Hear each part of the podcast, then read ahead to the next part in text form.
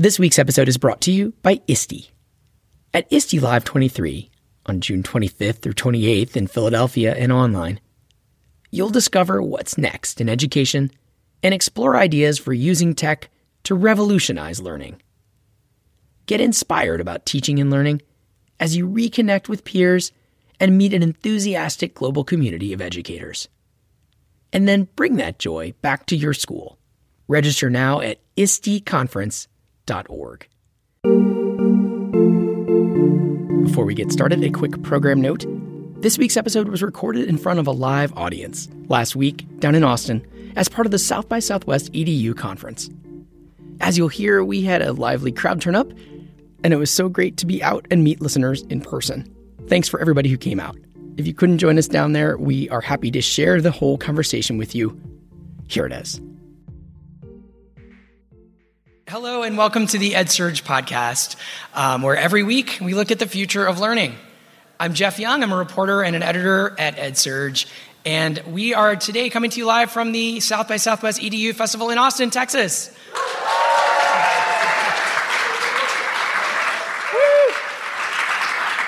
Thanks everybody for being here. Um, for this episode, we are jumping into learning science and the exciting and very changing world with some all star experts who really know their neuroscience. I I wish I could have had people in the green room with us. They were dropping terms I didn't know and where the amygdala is. It was amazing. Um, we're gonna we're gonna make this accessible to to to me and everyone in the audience. But it's it's a great group up here. Um, I really want to first I'll introduce the guests, but then I'm gonna just lead a conversation here, and then we're gonna open it up to you. So I do hope you'll be thinking of questions to um, to ask while we're all uh, here in person. Um, it's a privilege to be gathered. Our first guest is Barb Oakley, um, who is a professor of engineering at Oakland University. And honestly, she works at this intersection of, of translating the latest brain research into practical advice for educators. And she also teaches a blockbuster online course. And it's one of those things where, like, it's a free online course um, called Learning How to Learn. And I think it is literally one of the most watched or taken courses ever. Um, millions plus students. Um, I asked all of our guests up here, I'm not going to get into everyone's bio fully, but I asked for a fun fact. Um, and for Barb, she told me that she met her husband at the South Pole Station in Antarctica, a research station, and she jokes that she literally had to go to the ends of the earth to find him. Thanks for being here, Barb. No, thank you. It's a pleasure being here. Um, next, we have Andrea Chiba, who is a professor of cognitive science in the program of neuroscience at the University of California at San Diego. Um, she also co directs there the Temporal Dynamics of Learning Center. And a fun fact is that she started her career as a high school math teacher before going to learn about all this neuroscience. and all the way from Norway, we have Olav Schewe. He is a consultant who's worked with universities and companies to advise them on how to take insights from learning science and, and put it into their teaching and their, their work. And he has written two books uh, on effective learning. One is called Learn Like a Pro, another is Super Student. Fun fact about Olav he um, once assisted the magician David Copperfield in helping a group of 40 people disappear on stage. And he knows the trick, so be nice to him. Okay, let's do some learning. I want to start with a question for Barb. Um, I, I really want to get into the title of this session, which is A Golden Age of Learning Science and what we can learn from it. First off, though, I mean, do you think it's true that we're in a golden age of learning science? And if so, why? I'm so excited because, yes, we are in a golden age of neuroscience. She had said no, it would have been a big downer, but. yeah, surprise, I'm going to change my mind. No. Uh, but the fact is, that for literally thousands of years, we never really knew how the brain operated and how we actually learned. We've made best guesses, we've devised theories, but now we can see inside the brain. And so the theories we're developing and the insights that we're gaining are based on solid information. And so in the last decade, there has been, thanks to the work of Andrea and, and to to researchers kind of all around the world, there's been just an enormous vault forward in understanding how we learn. The, the challenge is getting that out through schools of education to teachers to help students. So I want to go across the panel and ask about your latest insights. I'll start with you, Barb. The, what are you know of all the things that um, that you know about? What are some some what's what's something new and exciting from those findings you just addressed that, like, if, if educators know nothing else, they really should know this, they probably don't.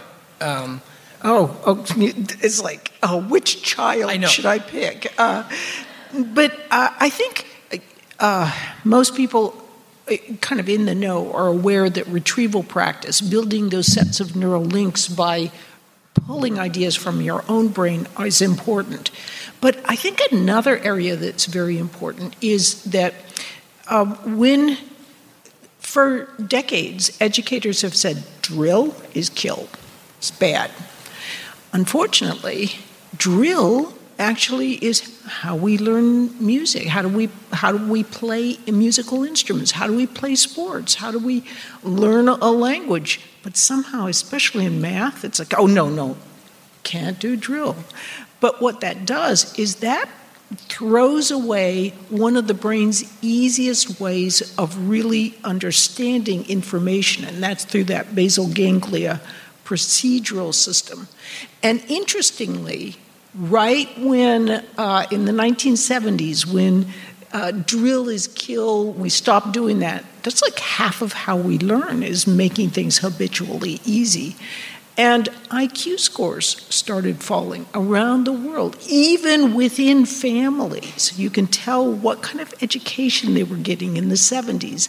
You know, earlier they were learning just fine, uh, later they weren't. So I think there's enormous breakthroughs taking place in involving just how to integrate some of these habitual tricks and tweaks because drill can lead to skill. And just to be super clear about what drill is here, we're talking about like times tables, right? Like learning multiplication tables. What are some other right. examples? Because so, for example, uh, if you're learning times tables, it's not saying two times two is four a hundred times. It is integrating, interleaving. So you're practicing these times tables and you kind of know them intuitively. Somebody throws it at you and you, you can say it practically without thinking of it. When you can do times tables without thinking about it, then you can do fractions more easily. Then you can do algebra more easily, and then you can do calculus more easily. But when it comes to language learning, for example, you're not just you know doing present tense. You're interleaving through this procedural drill, so students learn the patterns of present, uh, preterite, uh, imperfect, all these different tenses. Uh, when you're obviously doing sports, you're drilling different techniques. So that's kind of what I'm talking about. And from watching your online course, it seems to me like what you're saying is that there's literally, we're wired to once we drill enough, and have that at the top of our head. Like I think people can probably in the room like imagine when you think of your timetables, like you know when you think of you know eight times eight. Like when you say eight times eight, like you're a number comes to the mind in a way that it doesn't for bigger numbers. You know, two hundred right. times three hundred. It's like also like solving a Rubik's cube. You do it enough times, and you know how to do it intuitively. You can't really explain it very easily. You can just do it intuitively. And a lot of that learning through that procedural basal ganglia system is, is like that. And we want to help encourage that as well as the typical explanatory declarative learning. If we had more time, I'd put you at the whiteboard to explain that. Yeah, that I can't even say it back. I'm going to butcher it, but the the part of the brain that then like moves it into this like easy retrieve space. It's fascinating. That's right. All right, Andrea, what are what what's what's your favorite um, yeah thing we should know about the way the brain works that teachers should know, that all of us should know? Um, I think I'll give something that's more of an overview, actually. Great. And I think teachers probably know this better than scientists, but now the science is meeting practicality. And that is that, one, there are huge individual differences in brain maturation. And so, um, what you're good at now may not be what you're good at later. There's a disproportionality in the way that uh, development proceeds, and we have to recognize that. And brain development is protracted, where the frontal cortex is still developing into the 30s. Um, and so there's hope. I'm on the flip side of that right now, so, mm. but anyway, um, I think that's really important to keep in mind. And the next thing is that the brain is dynamic and it's always trying to meet the demands of the outside world and the inside world and that those two meet in similar brain structures. The idea that emotion and cognition are separate is just really passe. The truth is, is the very same brain circuits process both, and they flip the dynamics of the brain on a moment-to-moment basis. And so we can't expect um, people to be very, very uniform in their processing because it's just not the way the brain works. Can you give a quick example of like how that plays out in practice? Because I can picture it, I think. But right, we all have those moments um, when we're trying to function optimally, and we may not be fully regulated. Like maybe right now, if someone asked me someone's name and I felt a little pressured and couldn't remember it, I would know that name, but I would blank on it. And it could be that I'm just over my optimal peak of arousal. And what that does is it actually shuts down you know, downregulates your, your cortex a little bit for focused attention and functional learning and upregulates it for quick reactive thinking. And so, you know, you're always playing with this balance. So you want to kind of hit the sweet spot of learning for everyone. That's great. No, it's and and so for teachers, like how do you get to the sweet spot in that? How do you create an environment that does it? Yeah, I think it's going to be slightly different for everyone, and that's the big challenge. And that's why I say that the neuroscience is starting to meet what teachers have always known. Like, I can do this, mm-hmm. and it doesn't generalize to every child. And so everyone's going to need something a little bit different. And so eh, it's hard because you have a lot of people in your class, and you kind of need to figure out at least what the sort of categories are and try to meet people where they are and actually prepare them with the skills to own their own learning so that they learn to self regulate, so that they learn to understand their internal states and how they best function also. It's another reason to get to know your students. Yeah. Of many. Olav, uh, do you want to jump in uh, yeah. with a yeah something we should all know from the, your learning and your research? So I think we've all heard and know about long-term memory. What isn't spoken as much about is working memory, and um, I think an understanding for working memory is helpful both for students and for teachers. So, long term memory you can think of as storage space, and you can store a lot there. I think the latest estimates from neuroscientists was that um, if you took all the books in the world that has ever been written and you were able to memorize all of it, you'd fill up a few percentage point of your long term memory. It's just so much space there to store things. But then we have another memory in our brain, the working memory which works differently and is involved in, in thinking and learning as well. And the working memory is tiny compared to long term memory. And it also differs from person to person. So some people can have a, a larger capacity in their working memory than others. And that has implications for how quickly they can turn around and think. And this has implications for a lot of the things that goes on in school. For example, there used to be this saying, and, and maybe people still preach that all students need to take notes at all time that that's a hallmark that's a sign that students are uh, learning. And if you're not taking notes it's a bad thing. But actually research is showing that if a student is already struggling a little bit in the classroom because the material is difficult their working memory might be working at full capacity and then, if you push another task on the student, say, not only do you have to sit and listen intently and, and, and, think, you also have to take notes, it overwhelms their working memory and the learning goes down. So, there are actually situations where it will be better to take fewer notes, um, and that's because of working memory. And I think understanding these different parts of our brain is so powerful for students to understand themselves and to be able to make better choices in their own learnings um, so yeah. Wow. And again, it, it's so differentiated then. Like the different people sitting out there are going to be in different states of their, or have different capacity to, to remember. So, so for some people, taking notes is right and some not at that particular moment at any given time. Um, why does it always get more complicated the more I learn? so I, I want to stay with you for a minute, Olav, and talk about a lot of your work has to do with metacognition, which is basically helping people think about how they're thinking. The, the metacognition, think about thinking. Um, so, what advice do you, and I know you kind of help a lot of people understand how to think better and improve their, their strategies for learning um, based on this. So, what are some, you know, what's something there that people might not realize about their meta, something else that, about metacognition that you often find yourself like helping people understand?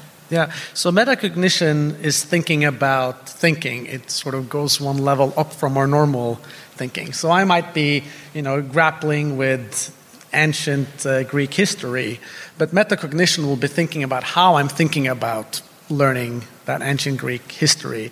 And when we're teaching students how to learn, we want to give them this toolkit of different things retrieval practice, interleaving, different types of techniques. Metacognition comes on top of that and helps us select the right tool at the right time. It's a sort of reflection. And um, to some extent, we are all metacognitive, but some students are more metacognitive than others. And through practice and training and activities in the classroom, students can become more metacognitive. And typically, uh, effective learners, they are metacognitive. And in practice, that means that they take a step back before they start learning to think about okay how should i approach this task? What is the task? What is success looks like? What resources do i have available? So you stop and think a little bit before you start and then during the task, you take a step back every now and then and you ask yourself, Am I working in a smart way? Or is there something that is, um, is not working so well? Should I do some changes? Um, and this is something that um, teachers can also help induce with their students by asking them to reflect and think before they start a task. Rather than telling the students, you know, you should do this, ask the student, How do you think? You could go about this? What are your different options? And then it, which one do you think is the better one? It does seem like if each student has these different, you know, um, availabilities of mind to process the learning, then helping them be the one making decision based on based on what they know about learning is probably a key part, I would guess. And so, what can you give a, a very specific thing that that maybe any of us could could could reflect on as we're in a learning mode? Um, so I think to become more metacognitive, you can think of learning as a three-step process: before, during, and after. And you can be a little bit metacognitive in each stage. So before you plan, you think about how should I learn? What is the task? What is my resources, etc. During, uh, you monitor yourself, meaning you take a step back every now and then, and you try to say, "Am I doing things in a good way?" And then after learning you do a quick evaluation where you ask yourself, okay, what went well about this session? What went not so well? What can I do better next time? I guess I, I see the strategy. Maybe I'll just focus on the monitoring. Like, let's say I see I'm not doing it right. Like, what are some things that typically the tool for someone who is like, I'm taking notes, but it's not working? Is it, is it as simple as like, maybe I'll try not taking notes because I find that I'm not listening anymore? Or is it something like that when you're monitoring? Yeah, so that's a good example. So if you were taking notes and you did take that step back and you realized, okay, I'm struggling to understand what the lecturer is saying, then an adjustment might be um, um, I'll stop take notes, or I'll take lighter, more key uh, keyword based notes. Um, or someone might be sitting and reading, and then they take a step back and they realize that um, they can't really focus very well. There's too much noise in the background, so they go somewhere else where it's more quiet. That's great. And I, I do feel like there's this, yeah, all these things are like opening a door to a toolkit that, that, that, is, that is bigger, obviously. And one of the things that this also reminds me um, to some of the work you do, Andrea, is like if scientists make great discoveries in how people learn, it doesn't make much difference unless people are applying them where it matters in classrooms. Um, and so I wanted to, to have you share a little bit of the work you're doing, eh, Andrea, encouraging bridges between science and education. Yeah, I think one of the most difficult things is everybody has different demands in their in their jobs, and um, it's really hard to take the time to meet in the middle. But I think it's important there's a whole body of work. Um, there were six U.S. Science of Learning centers funded by the National Science Foundation that did a lot of work on just very basic how do humans learn, how do animals learn, what are the basic principles of learning, and, um, and the science of learning, and how do we inform education with that. And so when those sort of um, went their ways or ended their National Science Foundation funding, a group of us decided to uh, start the Global Science of Learning Education Network because this was propagating around the world. And so the idea is um, to really elevate the level of knowledge about the science of learning around the globe and then um, try to create networks that actually reach into communities, figure out what the communities need with respect to learning, and try to inform that. And um, right now, we've just been sort of disseminating via seminars and things like that, but we have some working groups um, that are international, and uh, we also have. Uh, a group that just started that I'm very excited about that uh, Bob Weiss started on knowledge brokering. So, really, what is the pipeline? What is the process of getting knowledge back and forth between these sectors? Because it's very difficult, and it's not like things are always going to be right. We need feedback loops so that we keep um, iterating and refining. As Bror, one of our advisors, is sitting there engineering the engineering the knowledge and the experience and the pathway. Yeah, it struck me as I researched this topic that if we're in a golden age of, of learning science, it would only come about really if there's this global science of learning network and other efforts um, to to do something different structurally, right? To create new infrastructure to actually disseminate and make a culture of of spreading learning science to educators, right? Yes, and I think what was important about this particular event is it was started by a lot of science scientists, but also um, with co-founders Bob Weiss, who's in policy, Dan Leeds, who's a philanthropist and in policy, and Winsome Waite, who are um, who is in the education sector. So that you're getting all the voices um, f- put forward as the leadership, and then we have this wonderful advisory board that represents um, all the sectors, and then our international partners around the world who helped us start it too, from China, from Brazil, um, from Australia, all over the world. Great. Um, and I guess, are you optimistic that it's, I mean, how soon will we see the real vision from that come about, like of, of this and other work, do you think? It's hard to say um, because the idea is uh, to create infrastructure and an organizational pipeline so that this can happen. And from there, it really depends um, how invested the world is in the vision of excellent education and the science of learning, um, and whether we can put enough in place that we can convince people this is really a way to go and that that the world deserves better education um, and better options for children. Uh, it's certainly there's so much untapped potential because there are all these people that must be very good at many, many things who we really aren't even reaching um, with an adequate education. And I'm not saying what we view as education here in Western culture, but the education that they need and the ability to have the information and learning that everyone needs um, in our communities. So I think it's a very important opportunity. I, I want to bring in a voice that we unfortunately logistically couldn't have in the room, but probably should, which is a student voice. I'm going to try, hope this works, to play a clip. Um, if, uh, if I can get our, our, friends over there to help us out, um, which is a short clip of a student from a collection of student voices um, that you can find online. I'll tell you a little bit more in a minute. Let's try play this like short Usually clip. when we, we do our homework in math class, if a fair amount of the class doesn't understand it, someone gets to write it on the board, and we go over it as a class with the teacher. The teacher is just there to to see little mistakes or or pick who's talking so it doesn't get out of control. But uh, we usually figure out the problem on our own because there's people that did get it and there's people that didn't, and the people that did get it could teach us the people that didn't get it when I was first starting out at this That'd be school. great. Thank you so much. And um, actually, I'll get back to the source of that clip in a little bit, but just I'm curious, Andrea, um, if you want to start, but anybody too. Like one of the things that really strikes me is about that clip is that it is talking, I think, about um, techniques from learning science and that the students are learning themselves and going over the work. And that he says that the teacher is really there to just kind of keep everybody on task in a way and, and referee and answer questions if people are stuck. But that's very different than a lot of the view we all close our mind and think of what a good teacher is.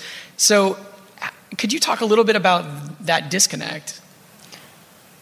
Yeah, I mean, I think Barb has a lot of work on this also, but I mean, certainly. Oh yeah. Okay, Barb, you're next. Yeah. So, so, so certainly there are many different ways to go about partnering with your students so that you can give them really the building blocks they need to solve the problem. So I think a lot of emphasis should be not only on working the specific problems themselves, but what goes into those problems. Because half the time when someone is is not able to do something, it's because they miss something that's very basic. Mm-hmm. And so sometimes it's important for the teacher to step back and understand where everyone's having their problems and scaffold their learning to that point, going way back. Because, you know, I can tell you from my own experiences, students don't necessarily want to go back to chapter two when they're on 10 and revisit some concepts. And so, how we interleave our learning really can be done skillfully by the by the teachers so that they're always helping the students to um, gain the knowledge. So this sort of,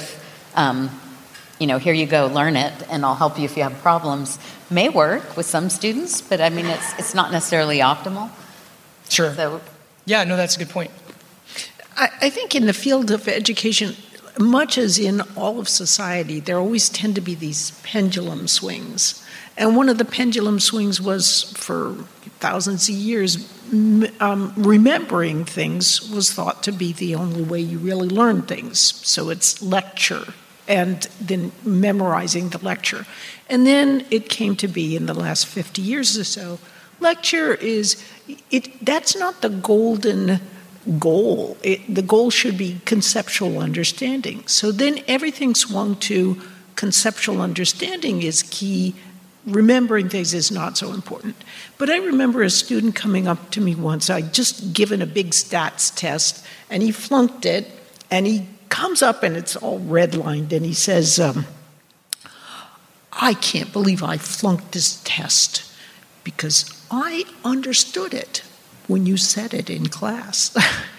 you know, we've gone so overboard on the idea that conceptual understanding is key that we've forgotten if you can't remember it, you still really don't understand it. So, uh, so I think this idea of active learning, which has really taken the lead over the last 20, 30 years, is an important idea. And certainly we've seen a lot of it in engineering education. But at the same time, um, it, it's not enough.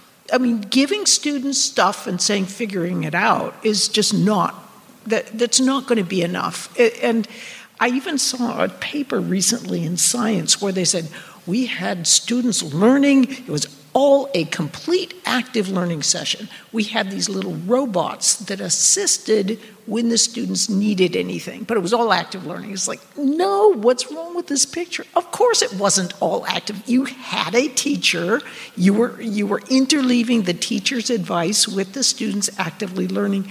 This is a, an old concept from the 60s called direct instruction, where you intermix explicit instruction with the student actively learning.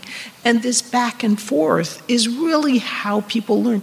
I, I think what we've done is thrown the baby out with the bathwater. Active learning, student centered learning is the only thing important. Well, it is important, but you know, teachers are really important too.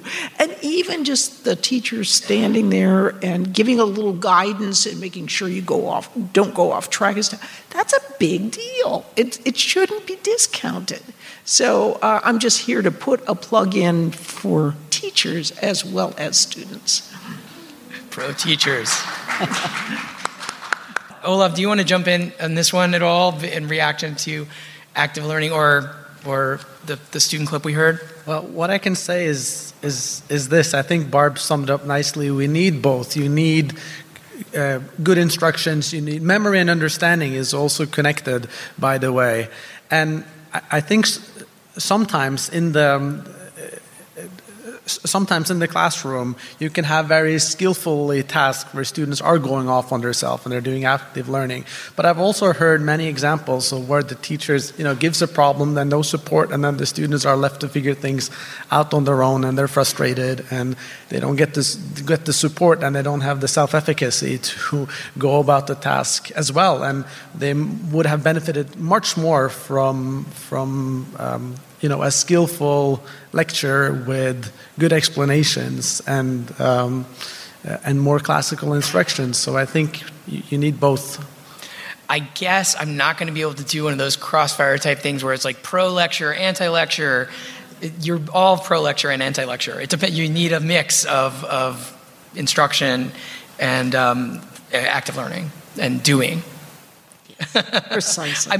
for the for the podcast audience, they are nodding. The guests on stage are nodding, and the audience is nodding. After the break, how do you counter misinformation in learning science? Like when schools are sold a story about a teaching method that isn't really effective or scientific. Stay with us. For more than four decades, the ISTE Conference has been recognized as one of the world's most influential education events. It's where educators and education leaders gather to engage in hands on learning, share best practices, and hear from the brightest minds from the world of education and beyond.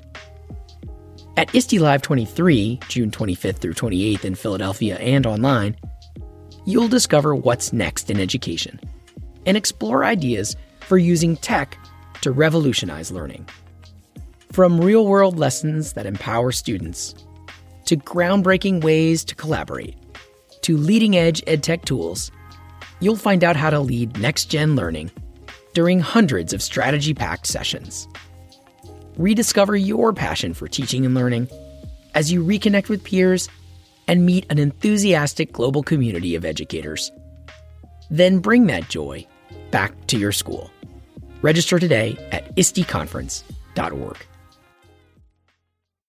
I really want to ask this question. I've been covering this. There's, it's been the air a lot, although I hope there's no groans and moans in the audience. But I want to ask about ChatGPT and AI um, because somehow since November, which is real recent, there has been this tool unleashed on the world um, called ChatGPT, which is an AI chatbot, which I um, some people didn't even know what that was until very recently, but now people kind of know um, that it can answer a bunch of questions um, by typing in and have a dialogue with anybody um, for free online. And students are finding that it'll also answer the questions that are asked on homework or essays and give back pretty good paragraphs that are different every time. Or, um, so they're not detectable by plagiarism detection. So um, this is a new thing that's out, and I'm curious, all of you, Barb, I'll start with you.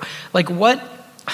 I mean, I guess what what does the learning science teach us about, um, you know, what, how worried slash hopeful to be about this era we're entering of of chatbots because obviously it's being built into other tools by you know from Bing, from Microsoft, from other tools. It's going to be even more than just this one chatbot. Soon it seems to be something we'll have to kind of reckon with as educators and and humans. Oh well, I, I like it in that I use it to help me create multiple choice questions. So even if only like 20 of the questions, I'll give it an essay, I'll like generate multiple choice questions. Most of them are silly, uh, but some of them give me wacky ideas or interesting ideas. Sometimes I'll say, cre- uh, create five multiple co- choice questions with some humor and uh, it will sometimes come up with some fun things. So you've uh, given away your formula as a teacher. Yeah, yeah. Well, this has only been in the last year and a half or so, uh, and but it, you know, most of the questions I still have to do, but it really does help me. I think the the thing that we just have to be careful with is, for example, um, you know, when they came out with with cameras, that didn't say, "Oh, well, we don't need artists anymore." You know, it's just we have a different, you know, we still need artists. When we came out with calculators, suddenly there were a big group of educators saying, well, students don't need to learn how to. Um, you know, do math anymore because they can just always look it up. Well, then that meant they didn't actually get the neural patterns of learning uh, in mathematics, and so they didn't They couldn't do math as effectively. Our, our daughter uh, had, our younger daughter had uh, a 10 years in Kumon math, just a 20 minutes of extra practice a day in math. And her graduate advisor's son related to me that usually her, grad, her graduate advisor doesn't take on American raised students because they're, they just don't have that easy fluency with math. But our daughter did. But I, so I think that the real bottom line that I want to get to is just because Chat GPT is out there and it can write essays, that does not mean we don't teach our children how to write good essays. So don't be confused by the fact, you know, yes, the big, you know, computers, advanced computers can do this, but we need to be able to do it too. It's just like, could I speak Brazilian Portuguese if I always just used um, Google Translate? Of course not. I need to have certain patterns in my mind, in my brain, in order to be an expert. And we can't forget and just say everything can be done, you know, outside by computers. Does anyone else want to say a, a word about our chatbot um, overlords? sure, why not? Everyone has an opinion, right? Please. I mean, I think with most really good AI, um, that you need to keep the human in the loop. So I resonate with what Barb's saying. I think they're great tools if they're used appropriately. And um, one thing I was saying is that they're definitely generative and something that people have time trouble with sometimes is generating so you know you can sometimes look at something that's been written and react to it and then think of your own ideas more readily. Um, the biggest liability i see is how they're trained and what the training sets are. Um, you know garbage in garbage out and there's a lot of uh, garbage out there. And so sometimes you know depending how they're used maybe we're going to need chat gpt psychologists actually to give chat gpt feedback that it's being dysfunctional. You never know. That's fascinating. Okay well I, I we're running low on time but i wanted to get to questions. Did you want to go to the mic and ask your question in the front row here? Sure. So uh, i'm actually a student. Um, my question is that uh, how do we promote sustainable learning techniques that are scalable, right? And I, this stems from my personal experiences because sometimes, let's say, for example, I learn about the Pomodoro technique or I learn about some new learning technique, and it works for me for maybe a week. And then, you know, it starts to become a hassle or the test, you know, I get through the test and I, I don't keep up this habit. But then, like, over time, you know, there's just this constant fatigue with all these different new learning techniques that I could be potentially exposed to. And then, kind of related to that question is how far do you go with certain learning techniques before you're like, okay, this might not necessarily work for me? Earlier, you guys mentioned about how potentially, hey, you might want to take notes in the classes, but then sometimes, you know, the way that you take notes might be different, right? You need to make those adjustments. So when is it that, hey, I'm not familiar enough with this technique to, you know, push through and see its benefits? Versus, hey, this is just a technique that is not working for me.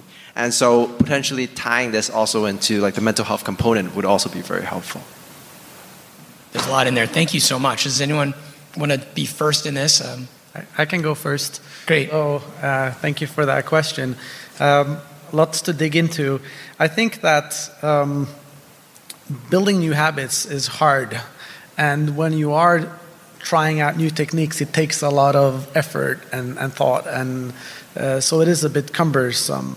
But hopefully, if you, if you deliberately uh, do that for an extended period of time, it will become part of your habit or skill set. And to some extent, you mentioned the Pomodoro uh, technique. Um, if you if you do that over a period of time, even if you stop using the clock, it might still be that you are better at quicker getting into the flow zone and then working intently before taking a, a, break and that some of that transfers even if you aren't using the actual clock or the actual tool and it can be like that with other techniques uh, as well. So I think that it's important to be flexible and have a toolkit of different techniques. And you cannot change everything at, at once, but you can keep building your capability and, and adding on new habits and, and, and new skills slowly. And we should keep always improving, always uh, looking for better ways of, of, of learning and studying. Barb, do you want to go next? Um, just, I, I love the uh, motivational speaker Zig Ziglar, and he said something once to the effect of, uh, you know, you can't just take a bath once and expect to be clean the rest of your life. You have to, like, you know, keep rebathing. and in some sense, what you're doing right here coming in, getting new ideas, getting repetition of some ideas you may already be familiar with, and just getting motivation and continued and refreshed motivation, I think can help keep you on track because sure, you're going to maybe forget to start using the Pomodoro or use the Pomodoro technique. But when you hear it here, use that Pomodoro technique. It's really valuable. It reminds you to keep using these techniques. So uh, listen to the EdSurge podcast, and that will help you. you heard it here first. The scientists are telling us to listen to this podcast. I think motivation is the holy grail, though. Mm. It's very difficult. There's so many competing demands on our time. And there's so many exciting things out there in the world that we have access to. So, you know, that's a, it's a rough one. And, and I don't think that we understand really well um, how people can always remain motivated. Thank you so much. Thank Thanks you. for your question. Great. And uh, if you don't mind introducing yourself. Sure. I'm, I'm Bror Saxberg. Um, I'm the founder of a learning engineering consultancy called Learning Forge. Um, I wanted to go back to this issue of fluencies, which I think is misunderstood and important. So, work from the 1960s by cognitive scientists found that something on the order of 70 or 80 percent of what top performers decide and do is no longer verbally accessible to them because it's all buried in long term memory. Now, combine that with issues of technology change. I, I trained to be fluent on a slide rule in high school. I don't use a slide rule anymore, right? So, you know, this issue of fluencies, we have to actually unpack what do top performers need to be able to decide and do, and then design instruction in order to bring that in to students and to get them to work. Well, but so whose responsibility is it to actually keep track of what are the fluencies and how they evolve uh, among top performers? And how do we bring that back into uh, teacher preparation programs and other things? I'd love to see if you guys have any thoughts on that. There's some wonderful research uh, that shows the vital importance of fluency, for example, in learning multiplication tables and in being rapidly, you know, able to recollect and handle and manipulate numbers and so forth. And even for you, learning the slide rule, you may think, well, so why did I learn? That's obsolete. But the ideas behind the slide rule are not obsolete. And in a similar fashion, in Japan, there's a technique called flash anzan. What is it called again? Flash anzan. And what they do in this technique is they use an abacus to teach kids to add. But then they um, kind of take away the abacus and they allow the kids to drum on a table. And then they ask them to kind of gradually move so they only do it in their mind. And these kids can add numbers while doing word games. And it's, I mean, it's just that they see the patterns of numbers so easily just because it's in that, a lot of that unconscious uh, knowledge is embedded within the procedural system, which we don't have conscious access to, but which fuels our intuition. But just to be clear, a lot of top performing experts, like infectious disease experts or uh, you know people who make uh, complex policy decisions, uh, or you know, uh, th- th- there's there's more than just numerical fluency. Oh, there's things yes. like instantly recognizing which disease this patient has. And then it's actually harder to unreal why did I decide that? And so it's not, it's not just you know, numerical fluency and things like that. There are these big schemas that experts have. So who's going to unpack that? Who's going to monitor those and then bring them back into the training environments so that the next generation can focus on gaining the right fluencies for that? That was kind of my question. Right. So- I think it's a good question, but let me just. We often skip the basics We, we're like, oh, we don't need to have phonics to teach kids to read. And what happens is ultimately a disaster.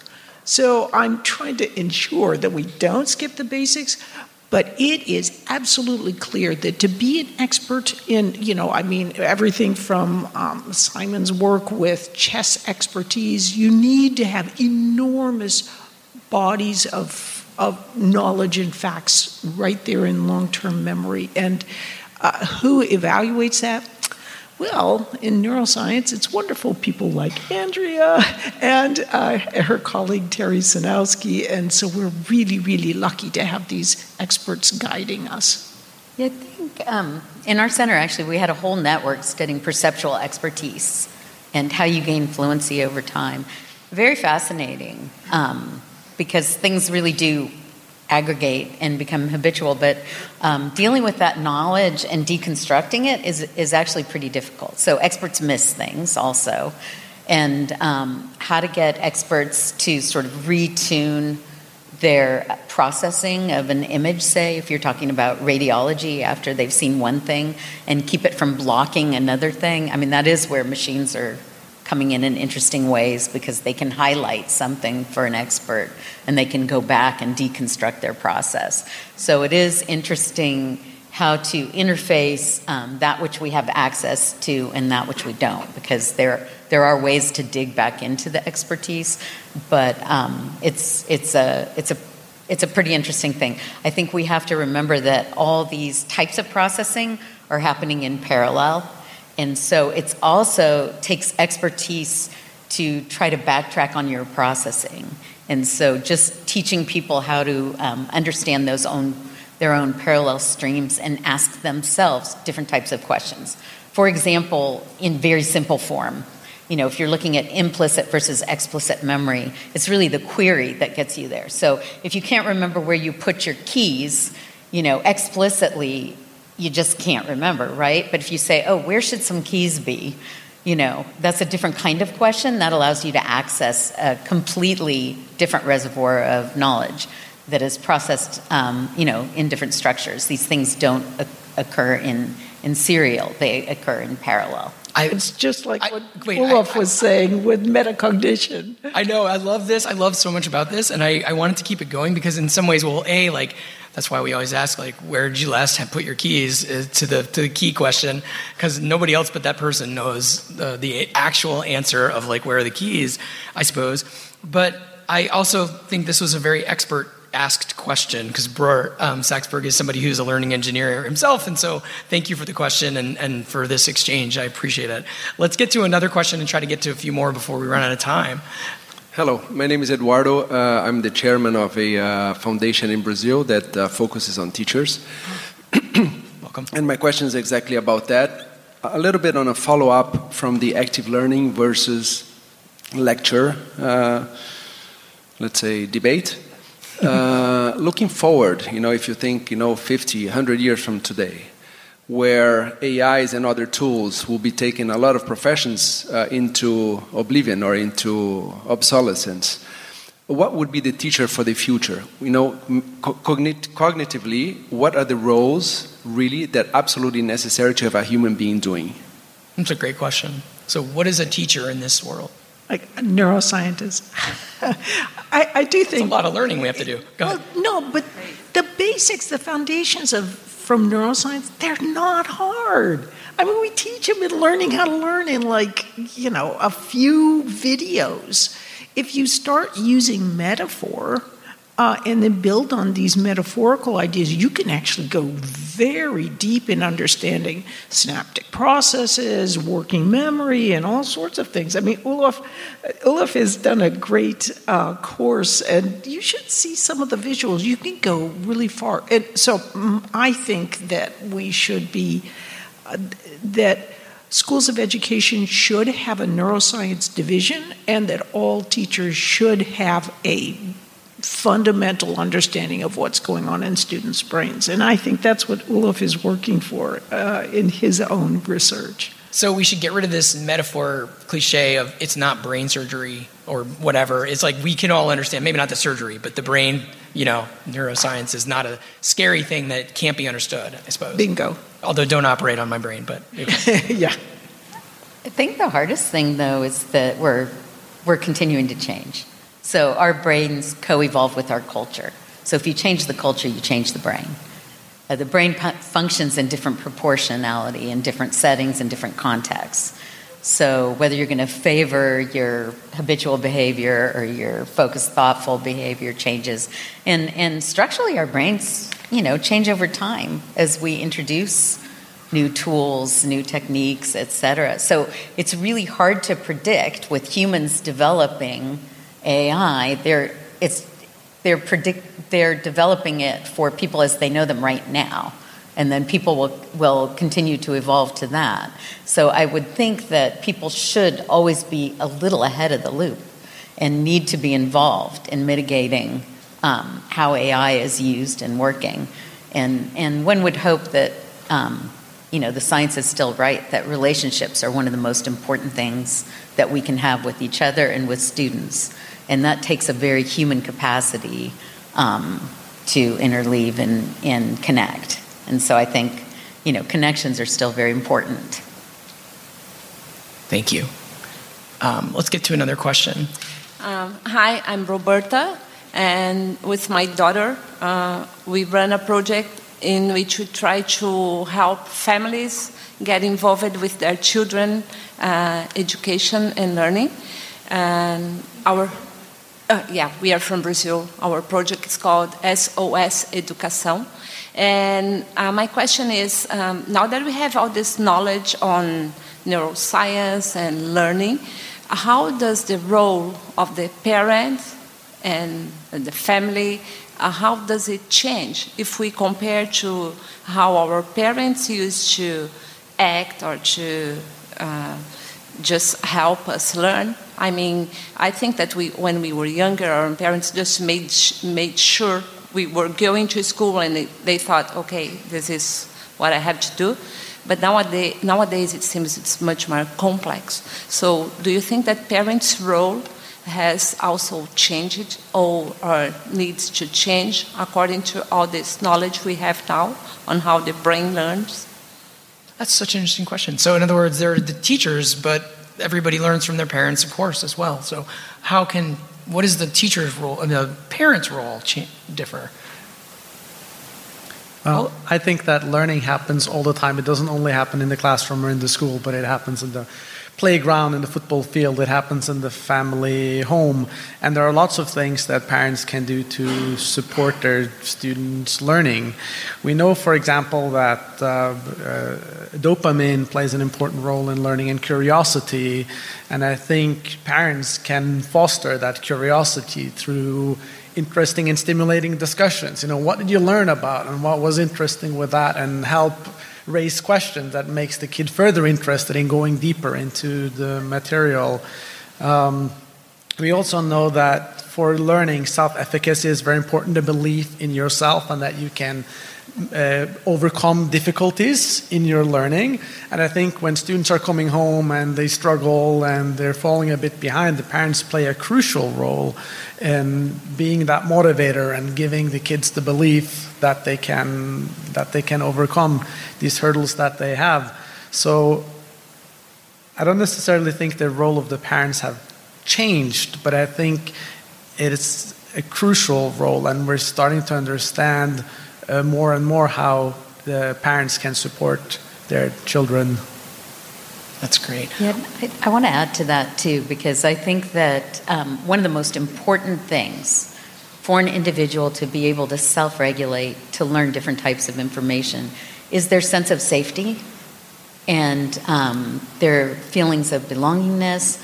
And developing a firm sense of safety is one of the primary things that parents can always offer. And so that children always have a place where they feel safe. And even if school is not that safe place for them, they return somewhere where they can regulate, they can feel safe. Okay, we have three people at the mic, and we're just let's try to get through those in the next last few minutes here. But then I think that'll be the end of those if we can get to them. So try to speed round here. Sure. Hello, everyone. Thank you so much for your insights today. I'm asking my qu- uh, question from like a communications and advocacy perspective. How do we, as an education sector, try to combat the unintentional spread of misinformation when it comes to learning science? So, as a case study, you know, we saw over the last three to four decades the reading wars, and it was an unfortunate reality of good intentioned academics wanting to bring viable resources and um, access to pedagogy to teachers who desperately wanted to teach their students how to read. And what we saw is the unfortunate diverger between, or divergence between, you know, the, the two camps, the, the balanced literacy, science of reading, and an unfortunate unintended misspread of in, a spread of misinformation. So, what do you all think that we can do as an education sector to make sure that the truly factually based, statistically relevant, and thoroughly analyzed learning science is brought to the forefront across core curriculum, supplemental curriculum, etc. Yeah, how do we avoid that? Yeah, the, if people are, are really aware of this debate about reading, but there's other aspects too. So how do you keep the misinformation out of, of this advice um, arena for teachers and training? I think it's a problem with every career right now, actually. Hmm. And I think that's why people don't trust science anymore when science is so very important. Anytime you have information, you have misinformation, and then you have un- unintended overgeneralization of knowledge. And so I think part of it has to do with um, teachers becoming educated enough in these sciences that they're interested in to become fluent to have conversations. There has to be a back and forth so that the information can be um, understood on both sides. Because if you don't understand the needs of the students in a particular setting, then you really can't translate your science there either. So there's the overgeneralization of science problem. So I really think as a community, we need to have people that work in between the scientific community and the education community so that we build a pipeline too of communication. And it's sort of it's sort of missing um, that in between. You know, there's educational sciences, but really it's not in touch with some of the other sciences. It's all of our responsibility. Hmm. You, would it be safe to say, and I, I that some of the, the whole sold a story that podcast that talked about this um, debate we're all talking about right now and reading was partly engendered because there wasn't the kind of infrastructure that you've been talking about about that would have put a check on that faster yeah i think so you know i think everybody belongs in the conversation it's and it's all of our responsibility and um, and we don't really have infrastructure for that explicitly um, there's that, I have all these ideas vetted, etc. I have all these questions about why and how we got here, but that'd be another another episode. We'll come back to. um, I, I, can sense other people want to talk, but let's try to get to our last couple of questions. They've already given me a five minute warning. Hi, um, my name is Dr. Nikki Sweeney. I'm a lecturer at the Australian National University. Um, this is a bit of a practical question, but you talked a lot about the individuality of the brain and different ways of learning. I understand the importance of knowing each of my students, but my class has 200 in it. So I wonder if you have maybe two or three practical suggestions about what we can encourage students to do so that they understand how their brains work and they can start to assess what is my way of learning so that we can support them rather than us having a one on one conversation with every single individual. That's a great question. The practical, I have 200 students, how do I do this? Um, really? Do you want to Olav? do you want to take this one as the metacognition expert? Uh, yeah, so I think when it comes to understanding our, our, our, ourselves, you don't have to sit down with each student individually, but you can have activities in the classroom that prompt that sort of reflection.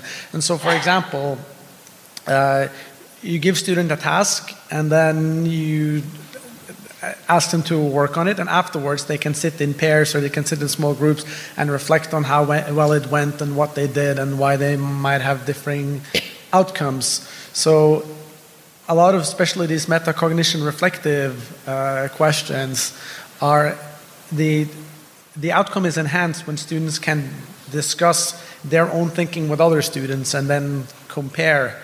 So, for a lot of that understanding how we learn and what works, you can have students discuss that with one another.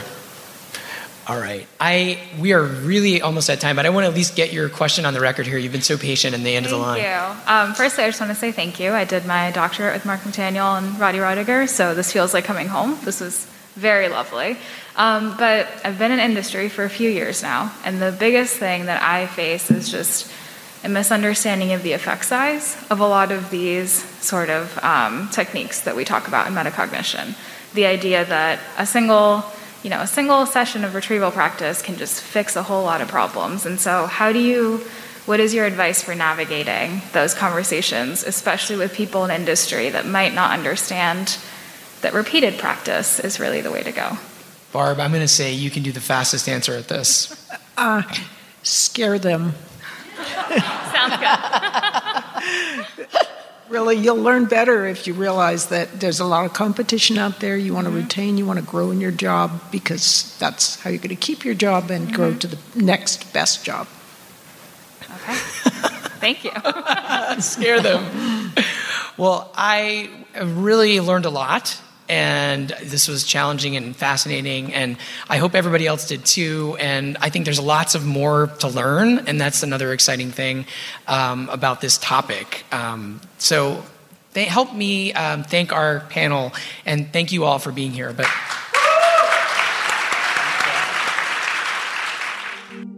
this has been the edsurge podcast. Every week we bring you conversations like this one to ignite your curiosity about education if you like the show, please follow the EdSurge podcast wherever you listen Spotify, Apple Podcasts, or some new podcast app I have not even heard of. And tell a friend about the EdSurge podcast on social media, or better yet, recommend us to your podcast club. This episode was put together by me, Jeff Young, and you can find me on Twitter at jryoung or on the web at jeffyoung.net. Special thanks to our guest this episode who flew in from far away to be part of this live event. And thanks to South by Southwest EDU for hosting us as part of their podcast stage. The student voice that I played was from an online collection published by the nonprofit What Kids Can Do. You can find that at wkcd.org. Music this episode by Roman Jane. We'll be back next week with more on the future of learning. Thanks for listening.